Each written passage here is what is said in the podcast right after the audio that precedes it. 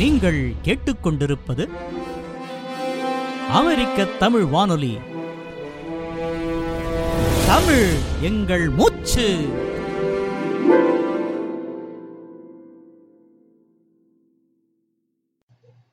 இன்றைய நிகழ்ச்சியில் ஓர் அறிஞருக்கு பதிலாக இரண்டு அறிஞர்களுடைய உயிர்களின் பரிணாம வளர்ச்சி தியரி ஆஃப் எவல்யூஷன் குறித்த சிந்தனைகளை நாம் அறிந்து கொள்ள இருக்கிறோம். அவர்களில் முதன்மையானவர் நம் மண்ணின் மைந்தரும். ஒல்கா பெரும் புகழ்க்கு உரிய தொல்காப்பியம் எனும் ஒப்புயர்வற்ற இலக்கண நூலை நமக்கு யாத்தளித்தவருமான தொல்காப்பியர். மற்றொருவர் பரிணாமவியலின் தந்தை ஃபாதர் ஆஃப் எவல்யூஷன் என்று அழைக்கப்படும் சார்ல்ஸ் டார்வின் எனும் மேலை நாட்டு அறிவியல் அறிஞர். உயிரினங்களின் தோற்றமும் அவற்றின் பரிணாம வளர்ச்சியும் இயற்கையின் மிகப்பெரிய அதிசயங்களில் ஒன்றாக இன்றளவும் கருதத்தக்கவை. உயிரினங்களின் தோற்றம் பற்றிய கேள்விகளுக்கு ஒவ்வொரு உயிரும் தனித்தனியாக தனிச்சிறப்பான வடிவமைப்புடன் கடவுளால் படைக்கப்பட்டவை எனும் கருத்து முதல்வாத சிந்தனையையே முன்வைக்கின்றன மதங்கள். கத்தோலிக்க திருச்சபை ஆதிக்கம் செலுத்திய ஐரோப்பாவில் பைபிளின் படைப்பு கொள்கையே ஏற்றுக்கொள்ளப்பட்ட ஒன்றாக இருந்தது. அதன்படி கடவுள் இவ்வுலகை படைத்தார். அதனை படைத்த மூன்றாம் நாள் தாவரங்களை படைத்தார்.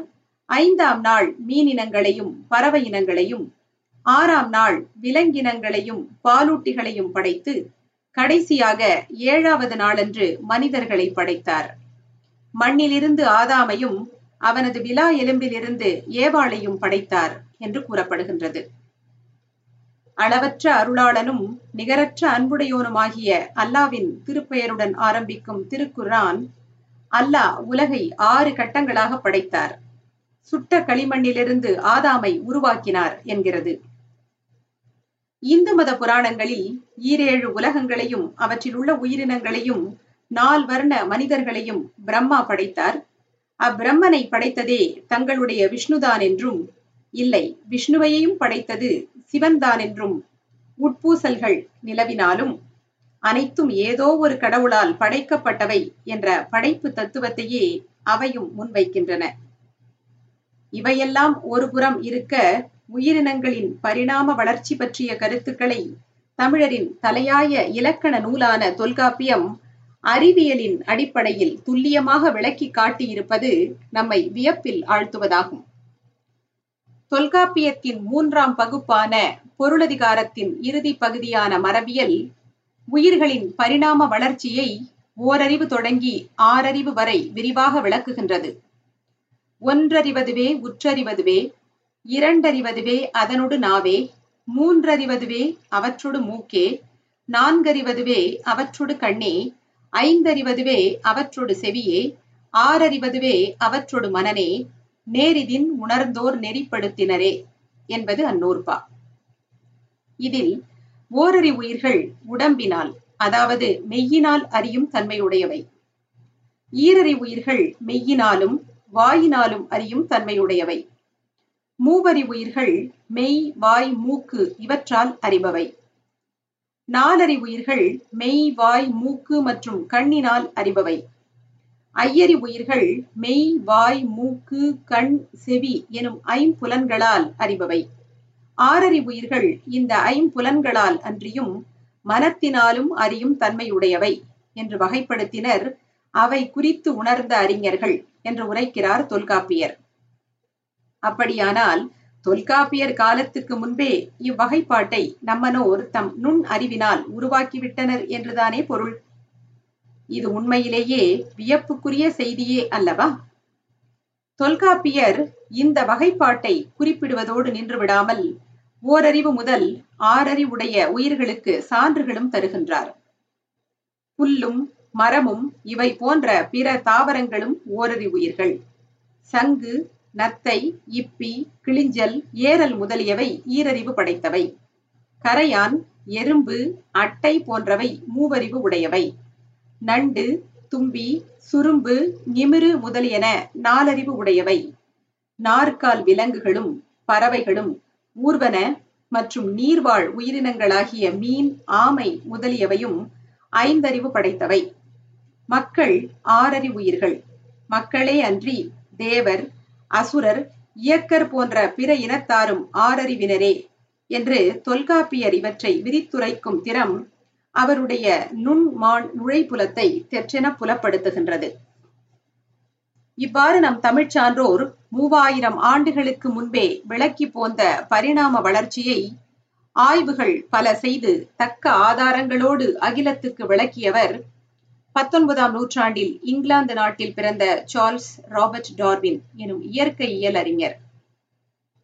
மருத்துவராக வேண்டும் எனும் தம் தந்தையின் ஆவலை நிறைவேற்ற எடின்பர்க் பல்கலைக்கழகத்தில் மருத்துவ படிப்பில் சேர்ந்த டார்வின் பின்பு அதில் ஆர்வம் இன்மையால் அதை தொடராமல் சமய குருமார்களுக்கான கல்வியை கேம்பிரிட்ஜ் பல்கலைக்கழகத்தில் கற்கத் தொடங்கினார். அப்போது தாவரவியல் பேராசிரியராக அங்கே பணியாற்றி வந்த ஜான் ஹென்ஸ்லோ என்பவரின் நட்பை பெற்றார். அது ஆயிரத்து எண்ணூற்று முப்பத்தி ஒன்றாம் ஆண்டு.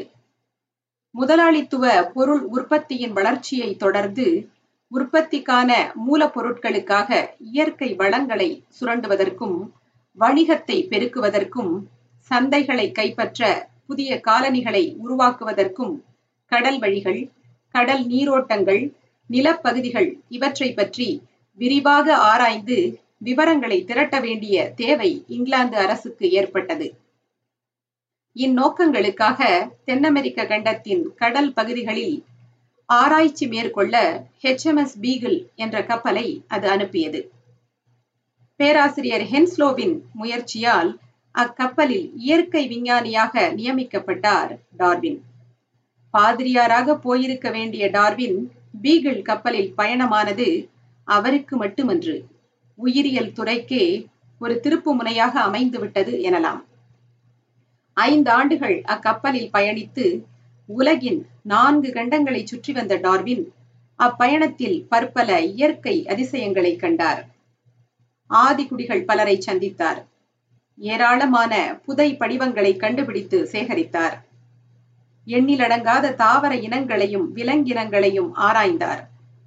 தாம் கண்டறிந்த அனைத்தை பற்றியும் விரிவான குறிப்புகள் எழுதி வைத்துக் கொண்டார். இக்குறிப்புகளே இவருடைய பிந்தைய நூல்களுக்கு அடிப்படை ஆதாரங்களாக அமைந்திருந்தன.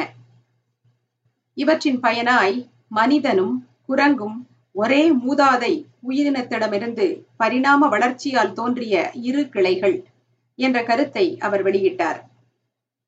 அவர் அறிமுகப்படுத்திய தியரி ஆஃப் எவல்யூஷன் எனும் பரிணாம கொள்கையானது கடவுள் உலகை படைத்தார் எனும் வெகு மக்களின் மத நம்பிக்கைக்கு எதிரான புரட்சிகரமான அறிவியல் கொள்கையாய் அமைந்திருந்ததால் மதவாதிகள் உள்ளிட்ட அரசியல்வாதிகள் அறிவியலாளர்கள் பலரும் கூட டார்வினின் பரிணாம கொள்கையை ஏற்க மறுத்து கடுமையாக விமர்சித்தனர் எள்ளி நகையாடினர்.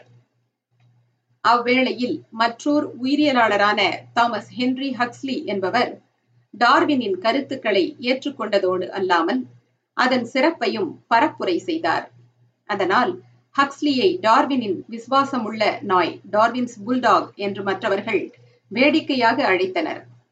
ஹக்ஸ்லியின் ஆதரவும் ஊக்கமும் உயிர்களின் தோற்றம் த ஆரிஜின் ஆஃப் ஸ்பீஷீஸ் எனும் தலைப்பில் டார்வின் எழுதியிருந்த ஆய்வு நூலை ஆயிரத்தி எண்ணூற்று ஐம்பத்தி ஒன்பதாம் ஆண்டு அவர் வெளியிட பெரிதும் துணை புரிந்தது எனலாம். அந்நூல் இன்றளவும் புகழ்பெற்ற ஒன்றாக விளங்கி வருவதை நாம் அறிவோம். சூழ்நிலைக்கேற்ப உயிரினங்கள் தம்மை தகவமைத்துக் கொள்ளும் போராட்டங்கள் நீண்ட நெடுங்காலமாகவே நிகழ்ந்து வருகின்றன என்று இந்நூலில் பதிவு செய்திருக்கும் டார்வின். இப்போராட்டத்தில் தாக்கு பிடிக்கக்கூடிய வலிமை வாய்ந்த உயிரினங்களே நிலைத்து வாழ்கின்றன. மற்றவை அழிந்து போகின்றன என்பதை விளக்கும் தக்கன பிழைக்கும் சர்வைவல் ஆஃப் த ஃபிட்டஸ்ட் என்ற கருதுகோளை முன்வைத்தார். உயிர்த்திருந்தவை தாம் பிழைத்து வாழ்வதற்கு உதவிய தனி கூறுகளை தம் சந்ததிகளுக்கு பாரம்பரிய பண்புகளாக கடத்தியதன் மூலம் அவை படிப்படியாக வளர்ச்சி அடைந்தன. ஆயினும் இம்மாற்றங்கள் நிலை பெறுவதற்கு கோடிக்கணக்கான ஆண்டுகள் ஆகின்றன என்ற கோட்பாட்டை அவர் வந்தடைந்தார். இதில் இயற்கையின் பங்களிப்பும் குறிப்பிடத்தக்க அளவில் இருப்பதை அவர் சுட்டிக்காட்டினார். இதுவே இயற்கை தேர்வு. நேச்சுரல் செலக்ஷன் என்று அழைக்கப்படுகின்றது. டார்வினால் உருவாக்கப்பட்ட பரிணாம கோட்பாடுகள் இன்று அறிவியல் மற்றும் தொழில்நுட்பத்தின் அபார வளர்ச்சி காரணமாக அடுத்தடுத்த கட்டங்களுக்கு நகர்ந்துள்ளன. மனித மரபு கூறுகளை ஆராய்ந்து ஒருவருக்கு வரக்கூடிய மரபுசார் நோய்கள் அவற்றை தடுக்கக்கூடிய வழிமுறைகள் ஆகியவற்றை கண்டறியும் அளவுக்கு மருத்துவ அறிவியல் இன்று முன்னேறியுள்ளது. உலக உயிர்களின் தோற்றம் அவற்றின் படிப்படியான வளர்ச்சி நிலைகள் அவை சந்திக்கும் வாழ்க்கை போராட்டங்கள் முதலியவற்றை அறிந்து கொள்ள துணை புரிகின்ற டார்வினின் கொள்கைகளும் அவற்றை மையமாக வைத்து அவர் எழுதிய நூல்களும் உலகின் தலை சிறந்த உயிரியல் அறிஞர்களில் ஒருவர் எனும் புகழை அவருக்கு ஈட்டித் தந்துள்ளன. உலகின் இருவேறு பகுதிகளில் வெவ்வேறு காலகட்டங்களில் தோன்றி வாழ்ந்த அறிஞர்களான நம் தென்னாட்டு தொல்காப்பியரும் மேனாட்டு டார்வினும் மாந்த குலத்தின் பரிணாம வளர்ச்சியை மண் பதைக்கு விளக்கி உரைத்த மா மேதைகள் ஆவர். இவ்விருவரிலும் இச்சிந்தனையை முதன் முதலில் தன் நூலில் பதிவு செய்தவர் தொல்காப்பியரே என்பது தமிழராகிய நமக்கு கூடுதல் பெருமையும் மகிழ்ச்சியும் தருவதாகும்.